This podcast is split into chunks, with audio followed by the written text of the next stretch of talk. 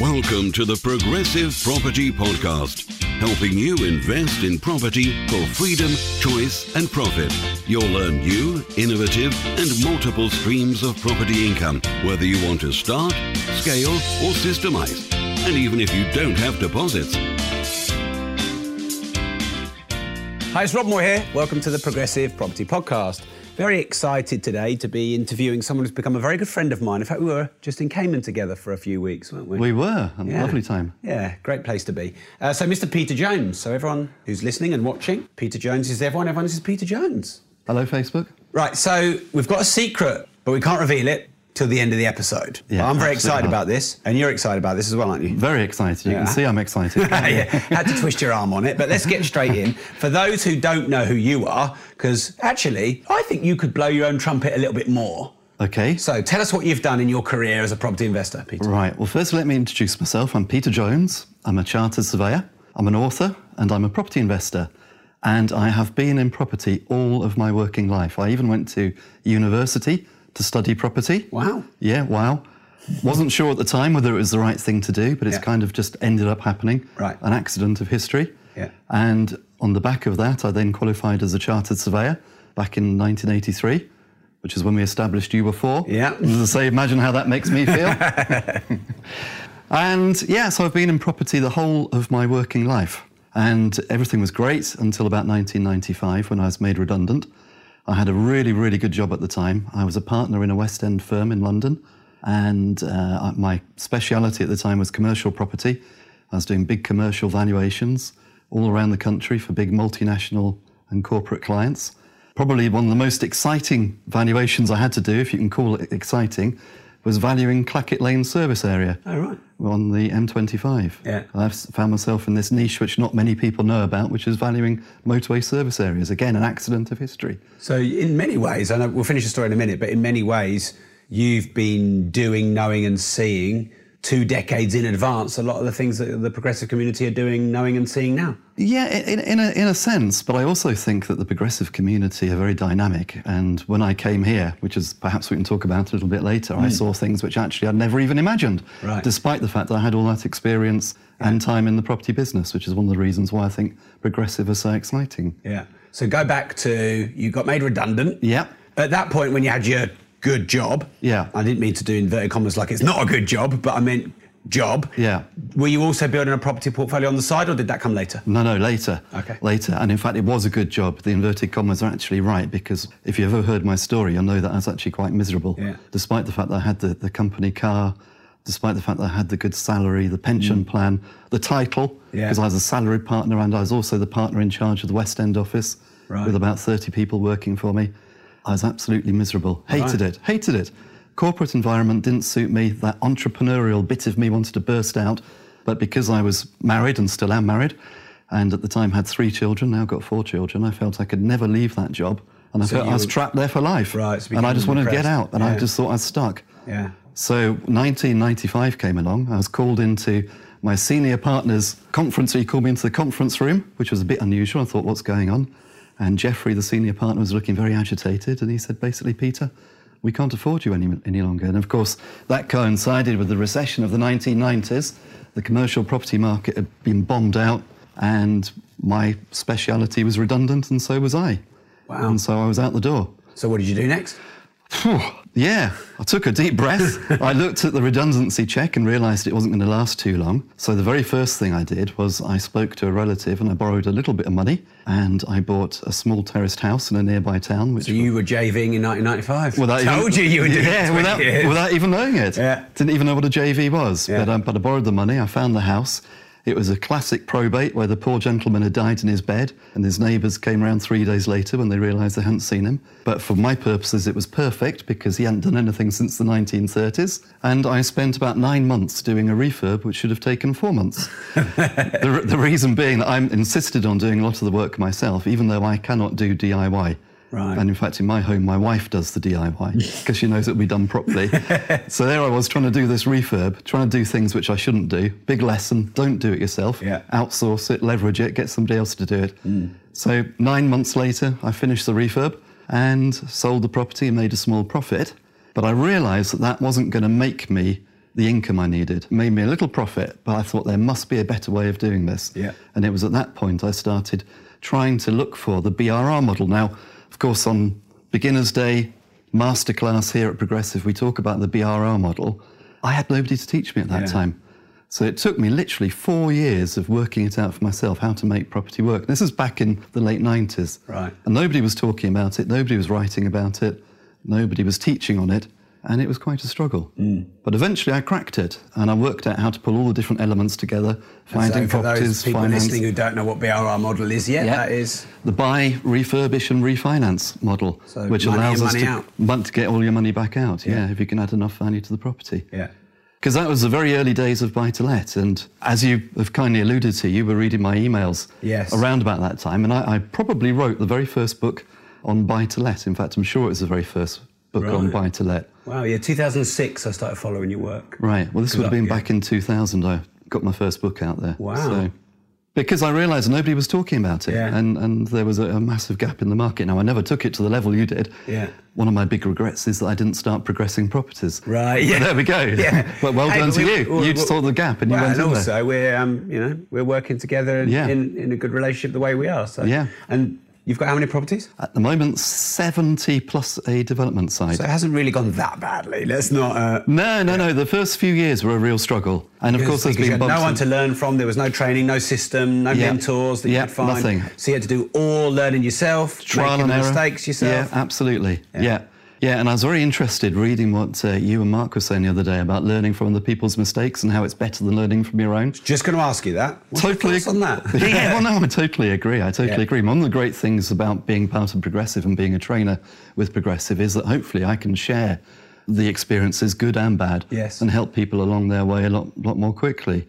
But yeah, I mean, I was making all the mistakes which Yeah. we teach people not to make now, Yeah. because it's inevitable that if you've got nobody looking over your shoulder, you're probably going to get things wrong. Well, if you don't know what you don't know. Exactly. Yeah, I think um, because I put that post up and someone put a quote, and I'd never heard it before written like this, but I liked it. But that, that, their words, not mine.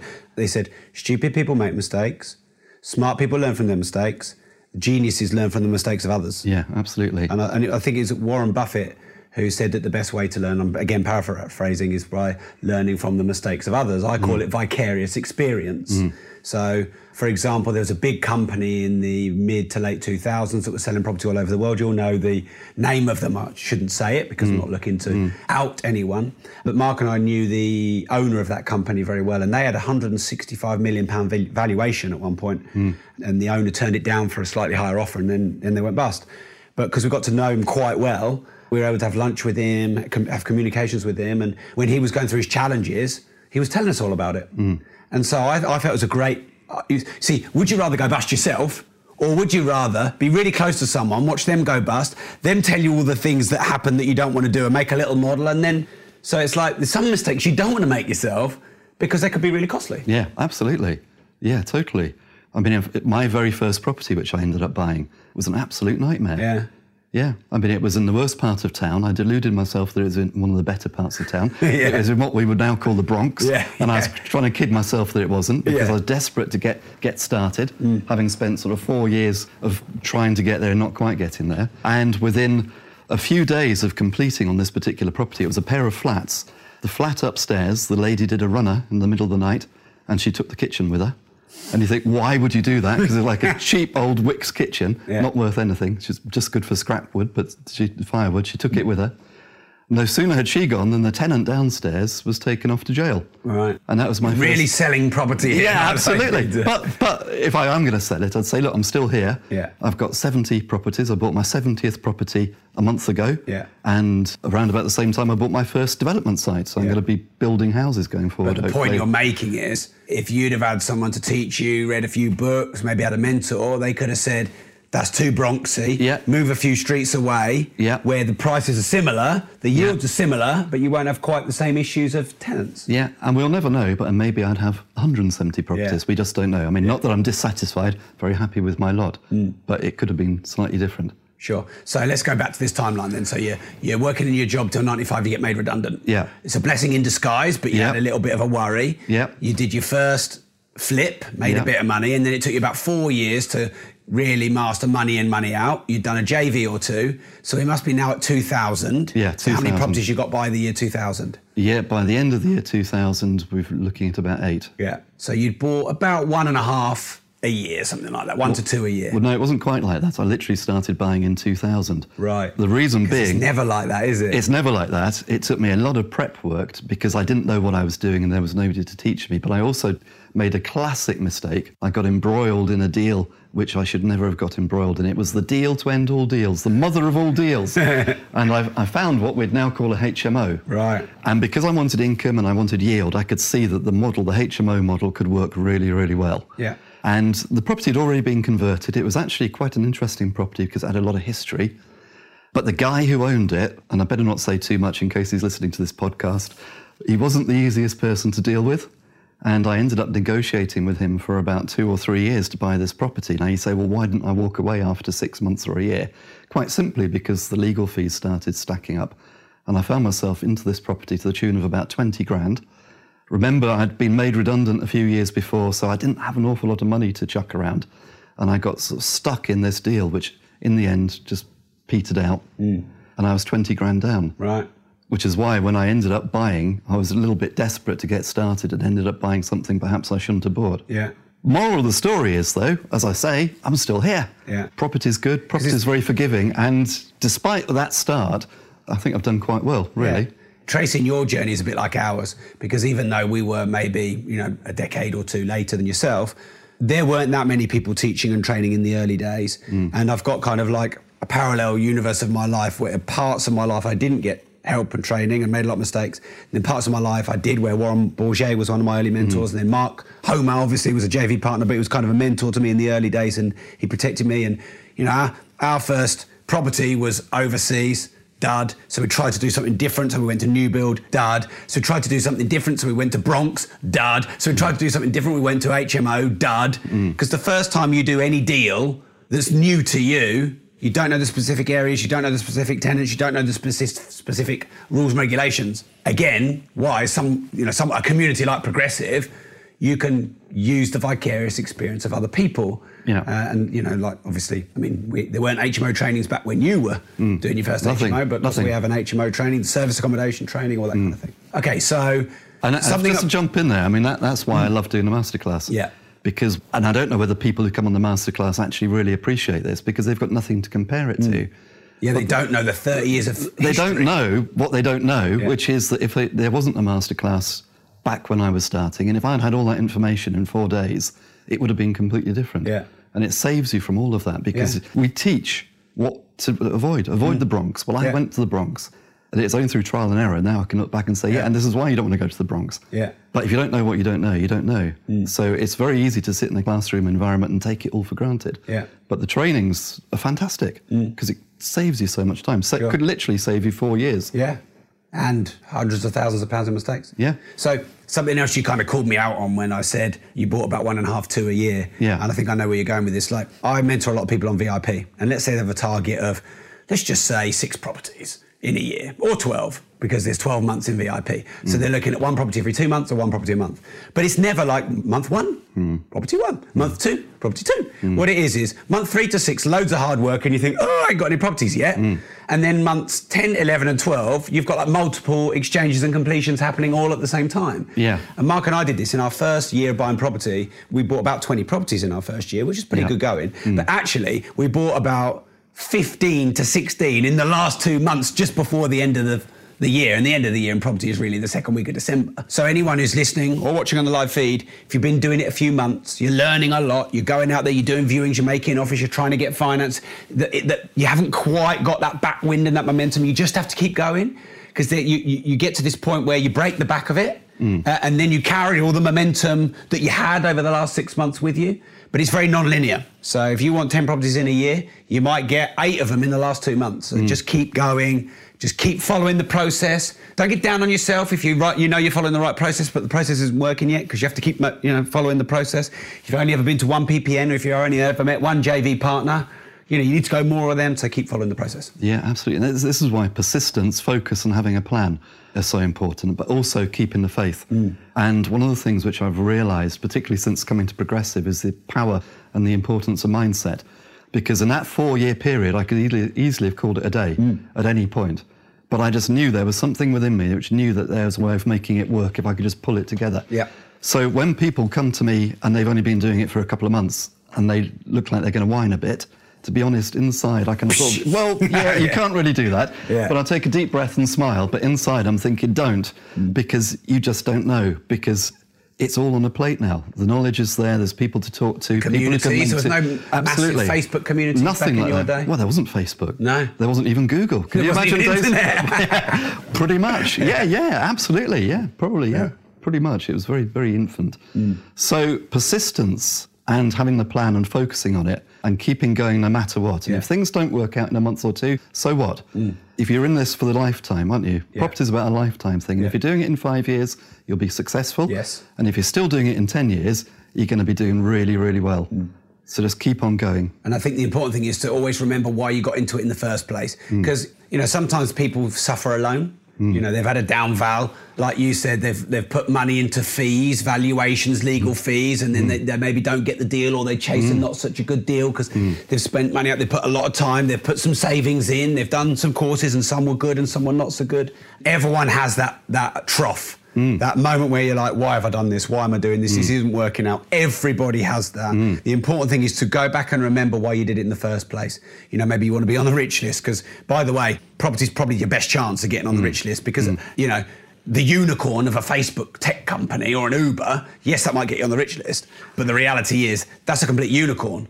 But probably the most common thing on the rich list if you look at all types of businesses over the last hundred years, not just in the last tech boom, mm. is property. But maybe you want, you know, you had pain of being made redundant, mm. and you know, you didn't. Your check for redundancy wasn't going to mm. um, fund your retirement. Other people they want a legacy for their children, or they want to be their own boss. When you tune back into why you did it, that'll often carry you through that trough. It's important to remember and realise you're not the only one. We all have those moments. Mark and I have got a deal at the moment. It's about ninety thousand square foot, and it's like it was supposed to exchange weeks ago, and you know the vendors mo- moving the goalposts and changing, you know, all the agreements, and um, you know it's getting a bit sticky, and we're already probably. 30, 40 grand in with architects' fees and all that kind of stuff. It happens. Um, I'm still really confident we'll get the deal.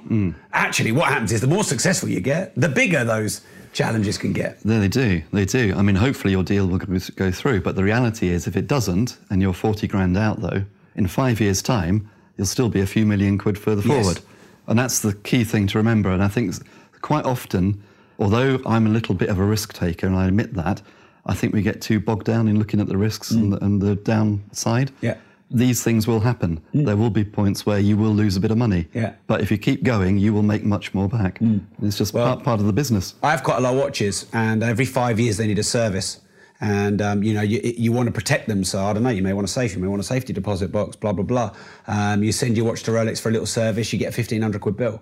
And I've got a lot of watches, and a lot of them have gone up a lot. But there are always these operational costs in property, legal fees, down vals, and getting a second and a third valuation. These are all what you might call entrance fee costs, or they are actual operational costs of running a property business. You can't see it like you know, that it's a complete disaster and I've got to give up because I spent 350 quid on a cheap valuation. Hmm. By the same token, if you spent 20 grand on a lot of these fees, by the way, 20 grand on these are like we're talking massive commercial deals. You'll never hmm. spend that much hmm. just to get a, um, a single let through. But but you can't go chasing a deal just because you've spent money either.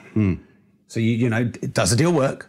If the deal works, you know, are you are you getting making your end of the bargain? So you're bringing in the finance. You're you know you're, do, you're doing the things according to the agreement. And then if you know if things change and then the deal doesn't work, you've got to be able to say no. I'll walk mm. away. But carry on in property. Mm. Yes. That's the key thing to carry on, not just to go off and do Forex or something. Yeah. But to Yes. carry on. Yeah, and not that there's necessarily anything wrong with forex. No, no, just something just- else. just something else, yeah. yeah, Yeah. Okay, so let's go back to your story then.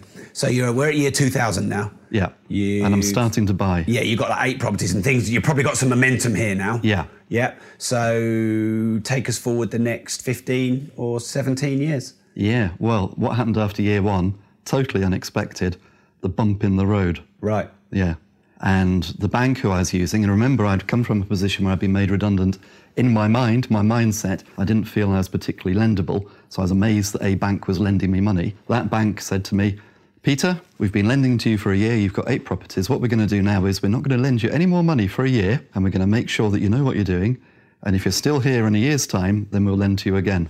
I thought, wow, Yeah. that was it. Because at that time I had my goals. I wanted 50 properties. I wanted, you know, the passive income, a figure in mind. And I thought, wow, I've got to eight properties and they've stopped me. Yeah. Now, anybody else will be thinking, and perhaps anybody listening to this will be thinking, well, why don't you just go to another bank? Yeah. Well, because at that point, as I say, in my mindset, I felt I wasn't very lendable, but it wasn't as quite as quick and easy as it is nowadays. Well, uh, even post, lending only come in in 95, I think. yeah, and this is 2000, and so it was have been as still many lenders, it? Hmm. was still relatively new. So even post credit crunch, it's probably still a little bit easier to get the lending than it was perhaps back in year 2000, particularly with my credentials. Hmm. So I went around a number of different banks. Took me a few months to find a bank who would talk to me. They then sent the valuer out, had a few down vals, bit of an appeal. Eventually found some another bank who would then send out yet another valuer. The whole thing took about ten months to actually get some money back out. Yeah. By which time the year was almost up anyway. Right. So I ended up with a load of mortgages that actually weren't on the best terms. Then the original bank said, "Okay, we're open for business again. You're still here." And then I had to refinance everything again and put them back on with the other bank, Right. the first bank, because the terms are better. Yeah. So that was a, a real strange year, hmm. Which at the time I thought this is a, a disaster. Yeah. So the important note on that is, like, if you're in property long enough, you're going to have a year where you feel like you're not really moving forward. Yeah. Yeah, and if, if you go through a recession, you might have two or three years. Yeah, absolutely. Where you might not feel like you're going forward. Although sometimes in a recession it can be the opposite and it can be great. Mm. But then you'll have other years. What's the most you bought in a year? Well, that's the, the sort of counterpoint to this story. Three years later, I was buying and selling portfolios. Right. And at that point, I would have thought, mm, you know, I don't even know if I'm still going to be in property. So things change very, very rapidly. If you just keep to the system, do the, do the foundational stuff properly. Yeah. So the most I've ever done in a year, I think it was about 35. Wow. So you've had some years where you've done virtually none and you're restructuring all your bank lending. yeah. yeah. And then you're having other years where you 35 in a year. That's great. Yeah, yeah. That, Yeah. that was buying three portfolios. Two of those portfolios I then flipped on. Right. And are you allowed to talk about how much money you made in those? I would do. I honestly can't remember. This is going back about 10 odd years. So when you bought and sold portfolios, in Yeah, it was a few hundred thousand pounds. Oh, yeah. right. Yeah, So it was serious it was, money. nice- it was serious money. Yeah, Yeah. yeah. And uh, what did you do with that money? Did you reinvest it all? Did you save some? Did you spend some? No, I've always reinvested. Yeah. Yeah. I love the idea of the toys. I don't quite feel I've got there yet.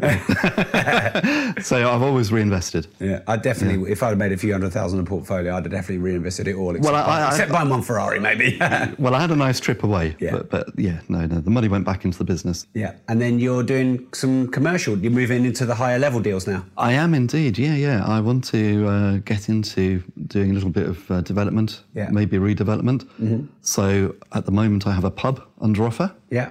As it's a commercial one, it's taking forever Yes, to go through the system, as Yeah. they do, but that's okay. I knew that would happen. Yeah. So we'll relax and You chill that about that. you've been trained. Let me just say though, a lot of people come to me, like people I mentor on Robin Mark VIP, you know, and they want to buy four or five commercial deals a year, you know, 20, 30 units, and they don't realize sometimes it can take a year just to get a deal agreed. Sometimes a commercial deal can take three years end to end. Now, of course, it depends on the scale of the deal. If you're just buying a flat over a shop, well, that's a lot more simple. So if you're moving into commercial, just be aware that the bigger the deal in terms of the square foot, the more complications, the more people you have to negotiate with. If they're big, big, you have to negotiate with councils and planners and all sorts. And so you just want to be realistic with your time frame. You said your first refurb took twice as long and probably went way over budget as well, I'd have thought. The budget wasn't too bad because I did a lot of the work myself, but that's why it went way over time. So there's always that quid pro Yes. quo, isn't there? Because they, they say in property, when you start, you know, a refurb will take twice as long and cost twice as much. Yeah, yeah. So um, you, you will probably have increased costs. So just bear that in mind if you're in, getting into commercial or you're doing it. Be realistic with the timeframes. Be realistic with the costs. You know, it will take longer. It will cost more. And so to that end, you want to make sure you've got a capital strategy like commercial, i.e., delayed lumps of money, and you want an income hmm. strategy. So Peter's got 70 buy to let. So no matter what happens with his bigger commercial deals and pubs he's going into, he'll always have his 10 grand a month. And then, of course, you do speaking and training and authoring. I do. And that all brings in some more passive income as well. Yeah, yeah, absolutely. So it's very important to have both. Multiple streams of income. Yes. Yes. And of course, you teach on this very strongly, having the capital, the income. Yeah. And as you say, the capital for me now is things like redeveloping the pub I've also bought a plot of land which I'm going to build some houses on, Right. which is completely new for me. Yep. And of course, you have the equity in the 70 properties. Hmm. But of course, that doesn't. Yes, it produces income from the, the 70 properties, but that's that's capital that's locked in there. For the time being, yeah, yeah. And yeah. then and then what you'll probably keep it consistent loan to value, and then when it drops, you maybe refinance and reinvest some more. Yeah, possibly, possibly. Not sure yet. Yeah. Yeah. At the moment, I'm kind of more focused on what I'm doing on the pub and the development. Right. And let Yeah. the buy to lets set and forget. Sure. Yeah. Yeah. We, we, we, we try and keep our single let portfolio. I don't know how many we've got now. We've got a few hundred between 50 and 75 percent. Hmm. So they're like our two. Like an alarm will go off. Hmm. If it gets to 75 percent, you know, or you know, a bit more than that, maybe there's not enough equity in there to ride out any big fluctuations, or at hmm. least there's a concern. You go below 50, and you kind of you're wasting capital mm. because sat in a property you can't really leverage it. Mm. So that, that's our range because I always get asked that. What you know, what's the ideal loan to value? Well, it depends. It depends on your age. It depends on your area. It depends on the terms of your lender. Because some commercial lenders, if you go over the loan to value covenant, they'll ask for the money back. Whereas if they're just all with private banks, sorry, you know, on um, individual mortgages, they can't do mm. that. Mm. But I just get asked that a lot. Yeah. What are I your thoughts on that? Well, a lot of it depends on where you are in your property business. When I first started, I mean, I. Ninety-five percent. Yeah, Yeah, well, if I could have, I would have. As in those days, it was the good old days. You could get 85 as standard. Yeah. And I was, oh, I was refinancing and refinancing the whole time because I wanted to build my portfolio, and I realised I had to do that because money left in as equity was just a wasting asset. Mm. It's much better to get that money back out and to use that as a deposit on the next property. Yeah. So I could start, you know, rolling the. the it's like a snowball effect. Yes. And it, as it rolls, it gains momentum Mm. and gets bigger and bigger. You start off with eight properties in your first year, and then nothing happens for the next year. But then by refinancing, you go from eight to 16 to nice 32, and, and, yeah. and on it goes. Yeah. And as I say, by the end of it, I was buying and selling portfolios, which Right. I would never, ever have imagined at the beginning. Yeah. Why didn't you keep them all? Ah, Just because you like the lumps of money? yeah, lumps of money. It's useful to have lumps of money. I think it's good for the reasons what you teach have some income, have some capital. Also, I suppose if some portfolios are a bit far away, that's useful to sell if they're too far away, I guess. Yeah, and they weren't all necessarily brilliant properties, Yeah. but but uh, I got them at a price which made sense. Yeah. But they weren't necessarily ones I was going to lose sleep over if I sold them. And there's nothing wrong with selling the odd property, No. is there? I mean, I, I mean, you know, our favourite holding period is forever, of course. Hmm.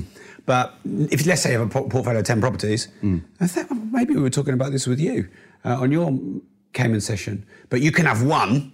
Yes, we were. You've got one little Yes. property that's like taking all your time and all your Oh, energy and all the money and Yes. dealing with interesting people. Yes. Yeah. So sometimes you can have one property in the portfolio. You're actually just best getting rid of it. Yeah. Well, we worked out that one property represents 1.4% of the portfolio. And takes up how much time? Well, 99% of that. It's So I, I assume we agreed to sell it. we did agree Yeah. to sell it. Yeah. Yeah. Yeah. And because because you know no two properties are the same. Mm. I mean even you know because you might have a properties next door, but you might have a different tenant. Mm. Um, so yeah, so nothing wrong with selling every now and again. No, no, no, no. I mean, as a general rule, I think you do want to hold. And Yes. I think we've probably all got stories of regretting the ones that we have sold. Some of the ones we've sold. Yeah, thankfully, but me not too many because I haven't sold many. yeah, and that, that's the right thing to do. Yeah. But as a general rule, it's not a hard and fast rule. General No. rule, I think you want to hold them. Well, I put a post in the progressive community, and there was over 320 responses when I last looked. And I just asked, "When did you buy your first property? What did you buy it for? And um, what's it worth now?" Mm. And some people are buying properties for like 16 grand, mm. and they're worth quarter of a million now, or something mm. like that. So if you've been in property long enough, you see the pain of selling properties. Yeah. When you've seen them go through a good couple of cycles, and then when you've seen that. Because we're now just experiencing, because what we're ele- in our 11th year. Hmm. So we're just experiencing properties that have doubled in value. Hmm. And because until you've seen that, you're not really sure. Yeah. And you think, oh, 25 grand, 30 grand, oh, I could do with that right now, oh, I'll hmm. sell it. But then when you've seen a, a whole decade and there was 65 and now they are 135 and they're going for 135, you're like, shouldn't have sold them. So, Yeah, yeah. You've got to make sure if you are going to sell them that you're using the money more efficiently and effectively. Yeah, reinvest it. Yeah, Yeah. yeah, definitely. Otherwise, you will be kicking yourself in 10 years' time. Yes. Now, look, we could speak forever, Peter, but um, I have to, I've got a little golf appointment with Bobby. Okay. Who's do, um, so, the secret. The secret, Yes. Rob, yeah, is that I'm going to be doing the Progressive Property Podcast Yes. going forward. Yeah, so you're going to be the host. I am. which is very exciting. So if you're watching the live feed, please A, say congratulations to Peter. Thank you. Uh, but B, if you suggest anything you'd like Peter to talk about. So Peter's quite happy, you're quite happy to do episodes and share your experience where you've got it. Yeah, absolutely. And you're quite happy to interview, you know, Yeah, people like myself where we've got some good people to interview. Of course. So, of course, we want to deliver on the Progressive Property Podcast what you want to hear. So, if you're watching on the live feed now, just post below. Tell us what kind of content you'd like us to discuss. We're going to be doing one on whether you should. Have an interest only Yes. mortgage and pay it down? Yeah, whether you should pay your mortgage down or not, or whether you should have interest only or capital repayment mortgages. Mm. I've got some great guests that we're going to be lining up to be interviewed. If you're listening to the audio podcast, email me at rob.moore at progressiveproperty.co.uk with your suggestion of what you'd like us to cover, or come and join us in the Progressive Property community on Facebook which is facebook.com forward slash groups forward slash progressive property community and come and suggest there what you'd like us to cover because ultimately this podcast is for you, for us to solve your problems and help you start and scale your portfolio. So, Peter, congratulations. Thank you. Thanks on being the new host for the Progressive Property Podcast. Thank you for asking me. Very And- honoured and humbled. I'd love to come back and be interviewed by you sometime. Oh, I'd love to do that. All right, Peter, Yeah. um, and well done on all your success. Thank you. Just to leave us, have you ever done any JVs? You know, those 70 properties, have you ever used other people's money to build that portfolio? Uh, not exactly. I've kind of used my money in JV to build the portfolio. So you've done a JV people. initially, and then when you've made profit, you've reinvested it. Yeah, with with other JV partners who've helped me build the portfolio. Yeah. So in a way, it's, they've all been from JVs because if the first one from was from a JV and they all came from the first one, Well, absolutely, because being made redundant, I literally had no money of my own. Right. And you hear stories about people who started with no money. Yes. And they build these portfolios, and I know that there's a lot of hype, and people say, "Oh, it's not true." Yeah. I literally had to do that because did I had I. nothing. I had nothing. Yeah. Yeah. because Like, you, have two choices. in the bank. When you have no money in the bank, you have two choices. Yeah. Find another way, JVs, leverage, no money down, or don't buy any houses. Exactly. And I know which one I prefer. Yeah. So every single one of my properties, a bit like you say about your properties, are really no money down to me Yeah. because none of it has actually been my money. And that's the great thing about property because your portfolio of 50, 100, or 200 properties ultimately comes from your first one. Hmm. Because you make a bit of property, you refinance it, you get a two deposit. You take one, make some money to, to, to money back out, two, Hmm. money back out, four, money back out, eight, and so you go. Yeah, absolutely. All right, Peter, thank you very much. Thank you.